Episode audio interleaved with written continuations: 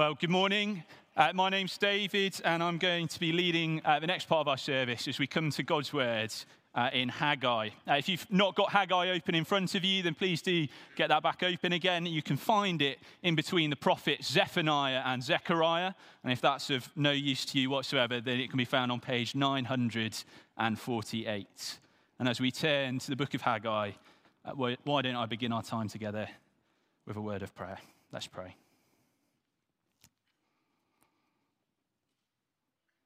Heavenly Father, thank you that you speak through all parts of your word. You are not a distant God, but you speak to us. You long to speak to us at the start of this new year. And Father, as we come to your word now, uh, Lord, would you convict us of our sin? But would you not leave us there? Would you instead help us to lift our eyes to see Christ in the pages of the Old Testament and to hear what you have to say at the start of this new year? We pray this in Jesus' name. Amen. Well, it was very interesting at the start of our service uh, to see the division that making New Year's resolutions had. Uh, for those who make them, research suggests that the top New Year's resolutions fall under three categories of self improvement improve fitness, finances, and mental health. And there are an abundance of articles and videos that capitalize upon this at this time of year. You may have read some. Want to improve your mental health? Try this annual leave hack, which will give you 55 days off this year from only 25 days of annual leave. Want to improve your finances? Here's how to save £671, 61 pence with the 1p savings challenge want to improve your fitness, here are 24 daily tweaks that you can make to make 2024 your healthiest year yet. But as we saw at the start of our time together, an increasing number of people are get doing away with New Year's resolutions, trading them in for some alternative traditions instead. Some are making to don't lists in order to put in healthier boundaries Others are looking to alternatives that put less pressure on this year to be the best year yet. In 2017, instead of making New Year's resolutions, entrepreneur Reshma Chamberlain opted to take a mantra into the new year, a, short phrase that she would keep coming back to throughout the year, deciding upon ask and you shall receive, so that she might be empowered to pursue new experiences not exactly what I think Jesus had in mind in Matthew chapter 7. And finally, one person on social media wrote New Year's resolutions are fine. But this year, I'm doing New Year's suggestions where I say what everyone else should do this year. Whether you love them or hate them, or are just a bit sick of the cliche of every preacher picking up upon the theme at the start of a new year, the start of a new year is often a time where we consider our ways. As one year ends, another begins. It is a natural time to look back on the year that has passed and to look ahead to the year to come. It is a time for us to consider our priorities, our perspective, and our position. And though it comes with slight variations in its phrasing, consider your ways is the repeated refrain that runs through all two chapters of the book of Haggai a book that we're going to be looking over uh, and looking at over the next three Sunday mornings. Uh, Haggai is a small book of the Bible that consists of four short sermons from the prophet Haggai to the people of ancient Israel in the year 520 BC, uh, the events of which take place over just 20 weeks. But though it is small, as you may have gathered from our reading, it still packs an almighty punch. It's a book that remains of great relevance to us today. And I hope that it will help us as a church family to consider our ways at the start of this new year. Only it's important to note that this is not a book that is interested in self improvement. Uh, it's not going to give us 10 top tips by which we can supercharge our faith or three life hacks so that 2024 can be our godliest year yet. No, instead of resolutions, in the book of Haggai, we are going to read an invitation. An invitation from the Lord, given to his people in the pages of Scripture. that remains an open invite to each of us in the room. The book of Haggai is our invitation to be involved in God's building project for this world, to join in with the temple building that He is still doing today. And as we consider our ways at the beginning of this new year, my prayer is that we might see Christ in the pages of this book and that we would joyfully choose to partner with Him in His work today. The story of the Old Testament is one of God's continued faithfulness to his people uh, despite their rebellion and sin.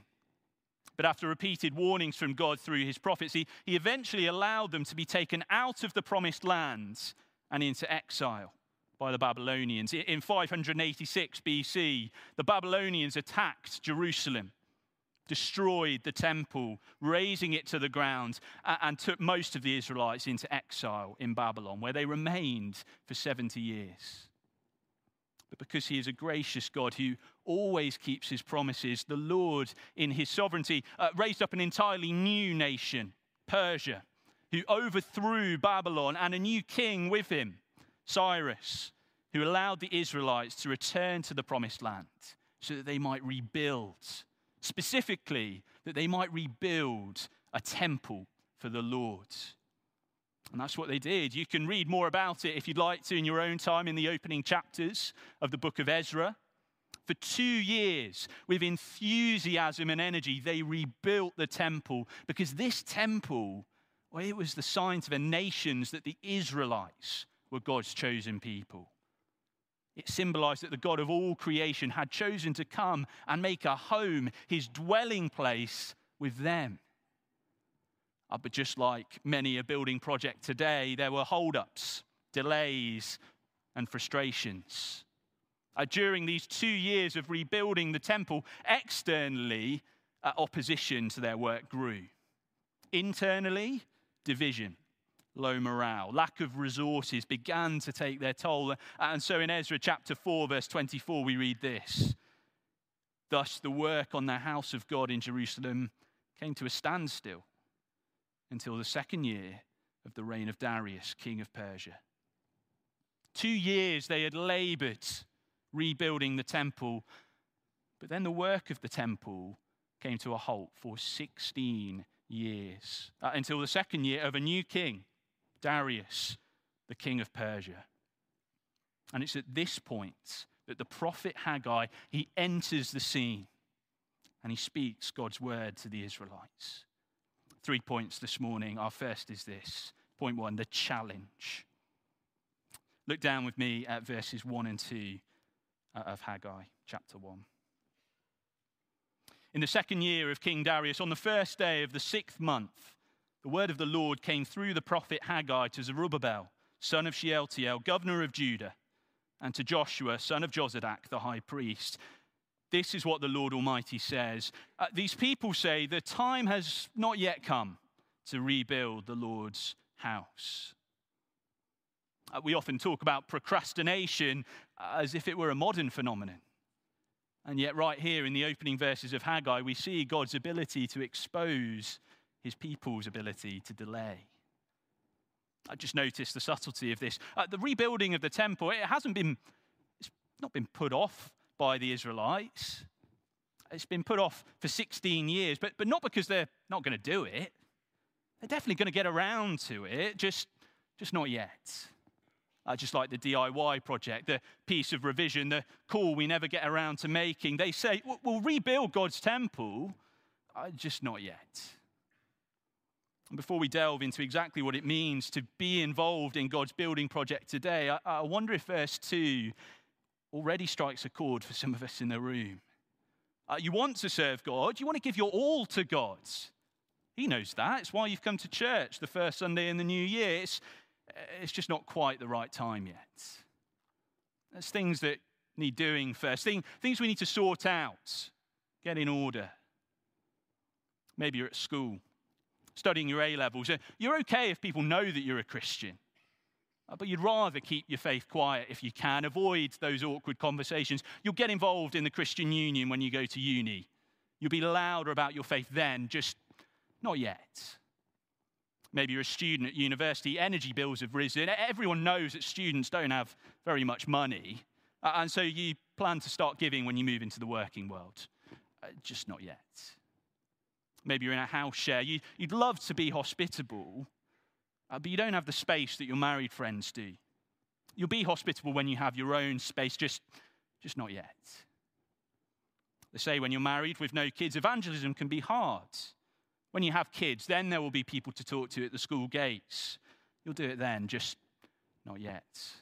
Or maybe the kids are the reason you can't be as involved as you'd like to be in church life. When they've grown up, when they've moved out, uh, then you'll have more time to serve. Just not yet. Or maybe you've got an empty nest. Now, now's the chance to finally spend some uninterrupted time reading the Bible.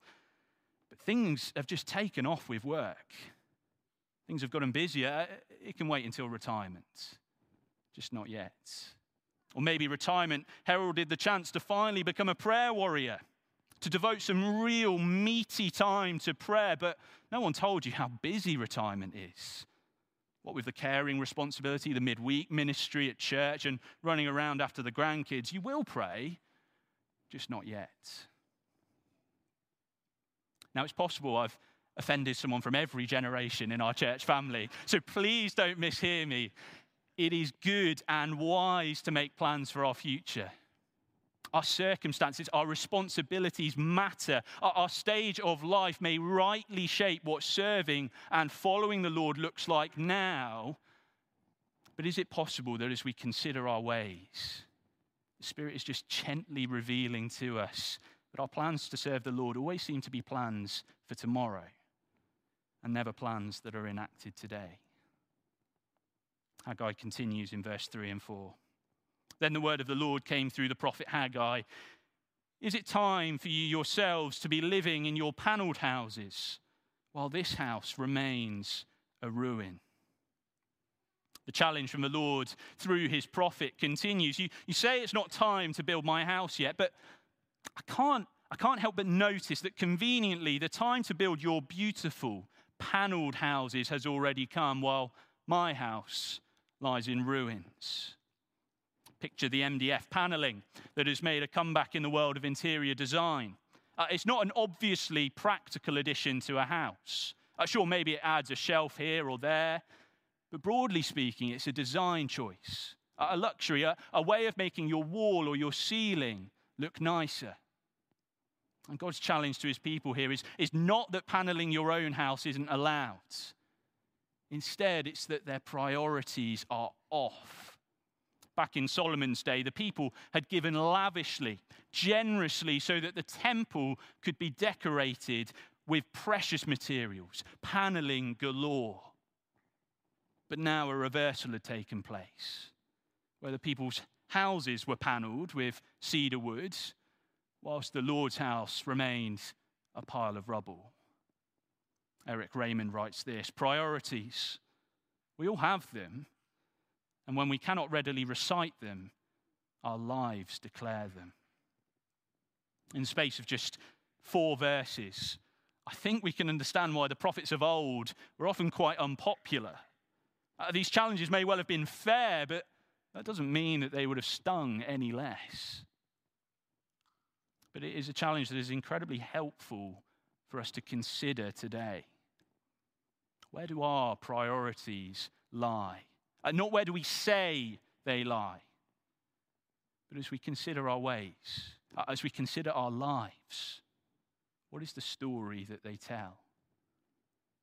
As part of our service last week, we had a lot of fun messaging in what we were thankful for from the year just gone. And from a total of 236 responses, this is the word cloud that they painted, uh, with the answers that are bigger uh, and nearer the center being the most popular or repeated ones. Family, friends, health, right in the middle. And Jesus there, uh, just slightly to the side. God there, just not quite as important as family, friends, and health. Now, this data isn't exact. There's a love heart emoji. And in the interest of full transparency, my answer to the question was Bukayo Saka. But as we consider our ways at the start of this year, would that word cloud paint an accurate picture of our top priorities as we begin the year 2024. We've begun with a challenge to our priorities, and now in point two, we move to the command. Uh, Ruth and I went for a walk down the Trent yesterday uh, to see the impact of all the rain and the flooding we've had recently. Uh, and I have to say, I don't know about you, but I have never found myself longing for summer and the sun as much as I currently am. Uh, and summer is the time of year that Haggai is speaking in our passage. It's the 29th of August, 520 BC. At the point in our calendar, at the point in their calendar when the people would be able to assess whether the last year's harvest had been a success uh, or a failure. An important time of year which would determine the, whether the year ahead would be frugal or one of plenty. And it's clear from what the Lord says, it, it has not been the year that they hoped for. In fact, it's been a frustrating year for the people. What they put in hadn't yielded the results they'd expected. Uh, the weather hadn't played ball, and as a result, the harvest was a lot smaller. Why? Uh, why had their past year been so frustrating? Well, God tells them to give careful thought to their ways, to literally consider their ways before He then gives them a clear, maybe surprising answer in verse 9. Look with me. You expected much, but see, it turned out to be little. What you brought home, I blew away. Why? Declares the Lord Almighty. Because of my house, which remains a ruin, while each of you is busy with your own house. Now, our initial reaction might be to think that God is being quite harsh here, he's being petty, maybe even narcissistic is the word that comes to mind. But the reality is that God is being kind to his people with a hand of discipline. You, you see, it was the people's self centeredness here, their ever spiraling sin that had led them into exile in the first place. And yet, despite the fact that God had graciously brought them home, back into the land, their selfishness and sin had taken center stage yet again. Without God's intervention, without His word to them, God's people would have continued in their ways, going ever more inward looking, ever more selfish and proud, creating a country where the dominant culture was to look out for me and my own, my house, and where idolatry reigns. Something I'm sure we can't imagine. But in frustrating the work of their hands, the Lord was issuing his people with a wake up call. Uh, in his sovereignty, the Lord was using this poor harvest to wean his people off their idols of comfort and prosperity, reminding them that the root of all sin the root of ultimately all of their troubles stemmed from not putting the Lord first. God intervened to reveal the futility of his people, each selfishly chasing their own individual building projects, and he called them back so they might come together and build his house instead. And after considering their ways, how do they respond? Verse 12 then Zerubbabel, son of Shealtiel, Joshua, son of Jozadak, the high priest, and the whole remnant of the people obeyed the voice of the Lord their God and the message of the prophet Haggai, because the Lord their God had sent him, and the people feared the Lord. I wonder as we've begun to consider our ways, how do you feel after God's challenge to our priorities in verse 1 to 4? Uh, what is your initial response to the Lord's command to build his house in verse 8? Uh, well, maybe you're thinking to yourself, a beat up's just the start to 2024 that I didn't need. If I've already failed at not eating chocolate a week into the new year, what hope is there that I'll be able to live with the Lord at the center of my life? I know my priorities are off. I know I regularly choose to make comfort king I want to respond to the Lord with obedience and fear. But no matter what I do, no matter what resolutions I make, every year is the same, no matter how hard I try to change. Or maybe your response is actually to be quite motivated. This is just the challenge you needed. Uh, you love the clarity that a command brings, and you hear the command to build God's house loud and clear.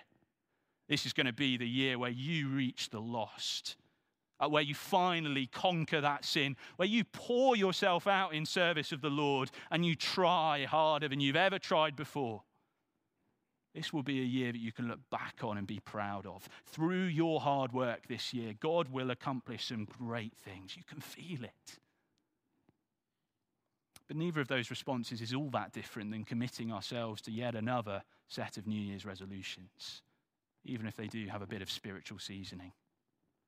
Uh, both responses belong to the world of self improvement that either leave us wallowing because we failed again or pouring out more blood, sweat, and tears in the pursuit of doing better. And so I want to suggest that it is really important that as we read the book of Haggai these next three weeks, it's important that we do so in the context of all of Scripture, in the New Testament as well as the Old. Because there we find an even better response as we lift our eyes and look to Christ. There we see that He has done what we could never do a response of perfect obedience, of true fear of the Lord. Iain Duguid has been really helpful, and he writes Thankfully, building God's house is not ultimately our task, but Christ's. He is the one who bore the cost of building it. It was relatively easy for Jesus to come in judgment and make a whip to drive the sinners out of God's physical house in Jerusalem. It was a far more painful task for him to come as a savior and make sinners fit to live in God's house. To do that would require God the Father to turn the whip upon his own Son so that he might take upon himself the punishment that our sins deserved. Both aspects of Christ's ministry are crucially important. Uh, on the one hand, he has taken upon himself the punishment that we deserved for our self centered failure to seek God's kingdom and to build his house. On the other, in cleansing the temple, he has himself shown the zeal for God's house and kingdom that we lacked that righteousness of his has now been credited to us as if it were our own, just as our sin of being perpetually interested only in our own houses has been placed to his account. As we reflect on Christ and on all that he has done, uh, instead of wallowing or working our fingers down to the bone, our response to this passage can gloriously be one of worship the good news of the gospel is that yes, our priorities have been wrong. Yes, we have repeatedly pursued our own self interest instead of obeying the commands of the Lord. And yes, we very often make idols out of comfort and security. And yet, we still have a God who loves us so deeply that he left his home in heaven, stooped into this world in order to die the death of an exile so that we might have the guarantee of a room in his house, the promise that we will never have to endure exile from his presence ever again. Christ is the true, lasting hope that we need at the turn of another year because he is the only one who has kept God's commands. He is the only hope for a world so bent out of shape by misguided priorities and desires, and he offers grace to each one of us this morning, no matter what kind of year or week we're leaving behind.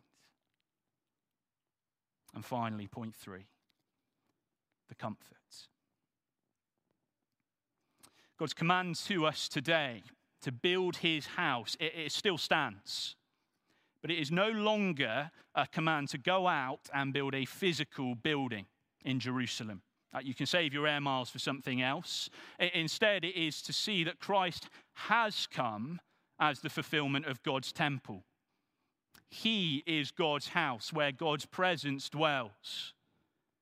And amazingly, uh, if we follow him, then we, his church, are both a part of his house and invited to partner with him in building his house. Iain Duguid helpfully writes again the visible symbol of God's presence in the midst of his people is no longer the temple as it was in Haggai's time, nor is it the church building. Rather, according to the New Testament, it is Jesus Christ himself.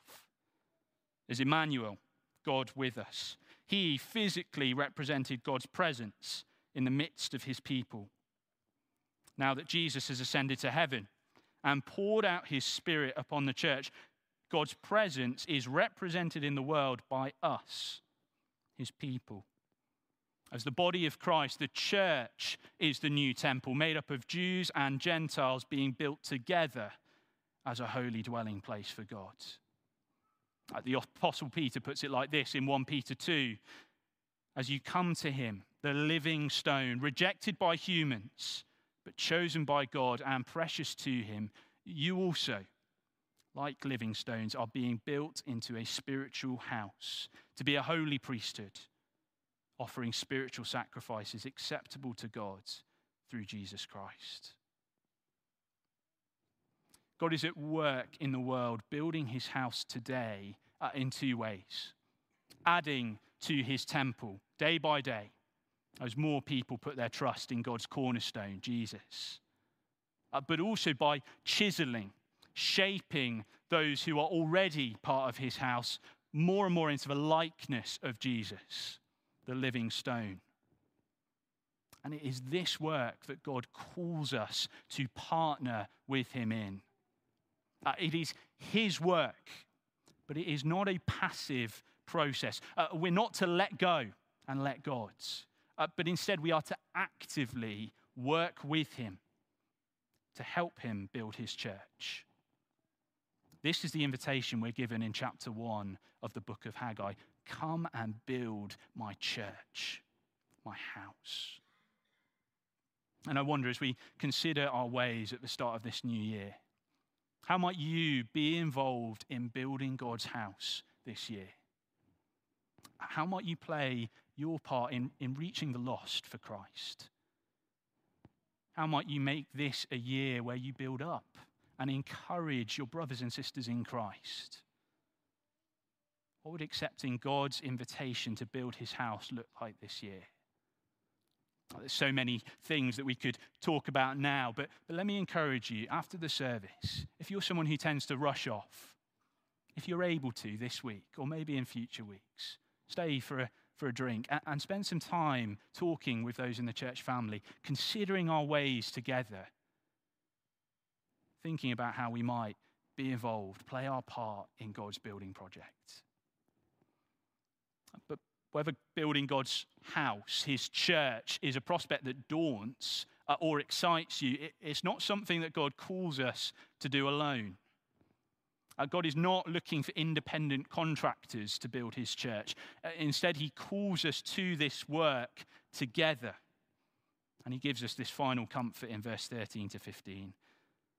Then Haggai, the Lord's messenger, gave this message of the Lord to the people I am with you, declares the Lord. So the Lord stirred up the spirit of Zerubbabel, son of Shealtiel, governor of Judah, and the spirit of Joshua, son of Jozadak, the high priest, and the spirit of the whole remnant of the people. They came and began to work on the house of the Lord Almighty, their God, on the 24th day of the sixth month. Uh, over the month of December, I was on a placement at a church in Tipton, just north of Birmingham uh, doing lots of the preaching there whilst their pastor and his family were away. Uh, and I think the scariest part of my time there was giving a carol service talk uh, in a care home. You might wonder why this scared me. Uh, but the week before I gave the talk, I was told uh, by some of the church who've been there for a few months speaking, I was told I should expect a great deal of heckling and to even expect some rather fruity swearing uh, from one of the old ladies who was a regular attendee. But the reassurance I was given by uh, one of the wonderful believers there is that as I spoke, I wouldn't be alone. Uh, there would be others from the church family there with me.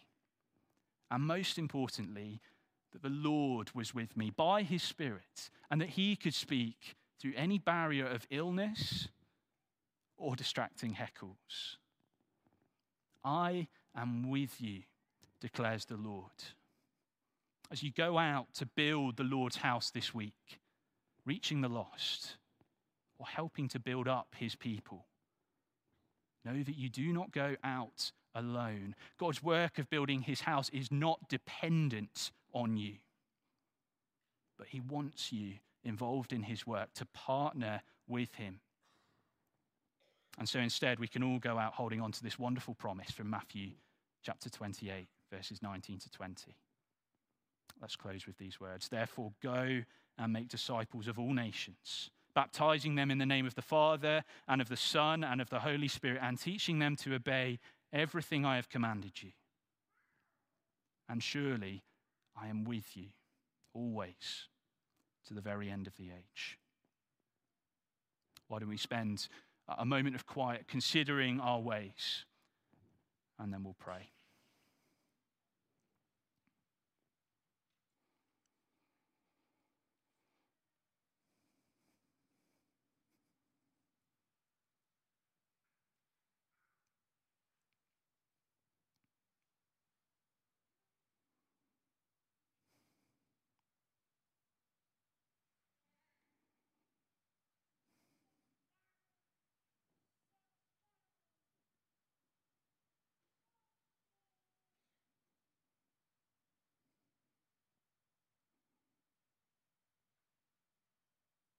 Father, thank you for giving us your words. Thank you that you're willing to speak to us hard truths.